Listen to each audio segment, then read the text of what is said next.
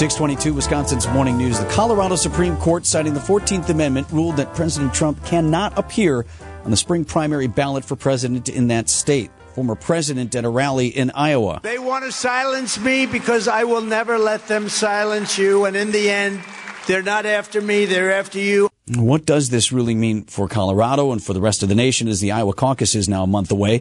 ABC News national correspondent Steven Portnoy is with us from Washington this morning. Thanks for the time, Steven. 4-3 ruling by the High Court in Colorado. So first question, this surely gets appealed, right, to the U.S. Supreme Court. Can the High Court overturn this ruling and then is that the end of it? Well, yes, the High Court could overturn the ruling and have the final say here and say the 14th Amendment simply does not apply to Donald Trump and that the voters should uh, be empowered to decide.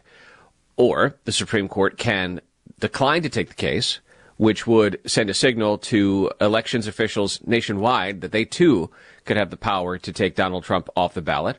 Or uh, the uh, court could uh, simply uphold the decision and say that uh, the 14th Amendment allows for Donald Trump to be removed.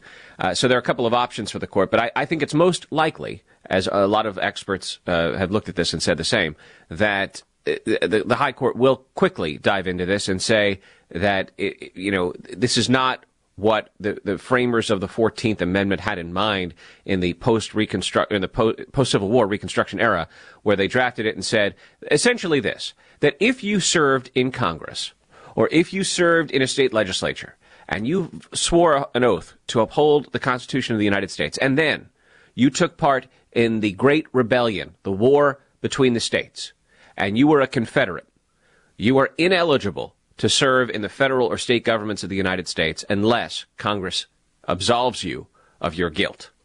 And that was meant in the Reconstruction era to allow for, uh, you know, constitutional order to be restored in the southern states. And the idea that it would apply now here without any due process at all, because uh, you know what happened on January 6th, the riot, uh, you know how how you interpret that, and whether that was what the, the, the drafters of the 14th Amendment had in mind, uh, that I think the Supreme Court is probably going to say was a stretch, but. Uh, we'll see. I mean, we really will see because the argument has been made in several states and rejected so far. Yesterday's opinion was really the first of its kind. The uh, highest court in the state of Colorado said that it understood it was stepping into uncharted territory here and that it weighed the magnitude of the question. But still, on a four to three vote, they determined that uh, that in fact the argument that's been made by opponents of Donald Trump who don't want him on the ballot was was correct. That January 6th was an insurrection.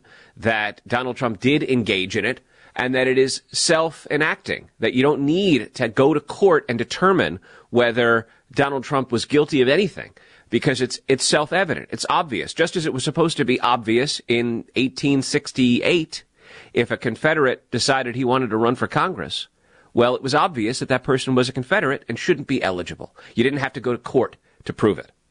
Steven, any chance? Let's just project out if this is if this were to hold, and Colorado doesn't have him on the primary ballot, if former President Trump becomes the GOP nominee, how does that affect the general election ballot in Colorado? Well, assuming that the ruling stands, right? And the ruling is that Donald Trump is ineligible. Uh, this this ruling is, is expressly uh, affects the Super Tuesday, March 5th primary, but it stands to reason it would spill over to the general election in November because Donald Trump's prior engagement in insurrection won't have changed. Uh, look, Colorado has 10 electoral votes. Colorado has, has, for the last two decades, been a pretty consistent blue state. If this were in a vacuum and it was only Colorado and had no other spillover effects, Donald Trump is not exactly counting on those 10 electoral votes. No Republican candidate would be counting on those 10 electoral votes to win. But the idea that this opinion should stand and that the people of Colorado or any other state should not be positioned to decide whether Donald Trump should be the next president is, I think, what's going to lead the Supreme Court to overturn what we heard last night.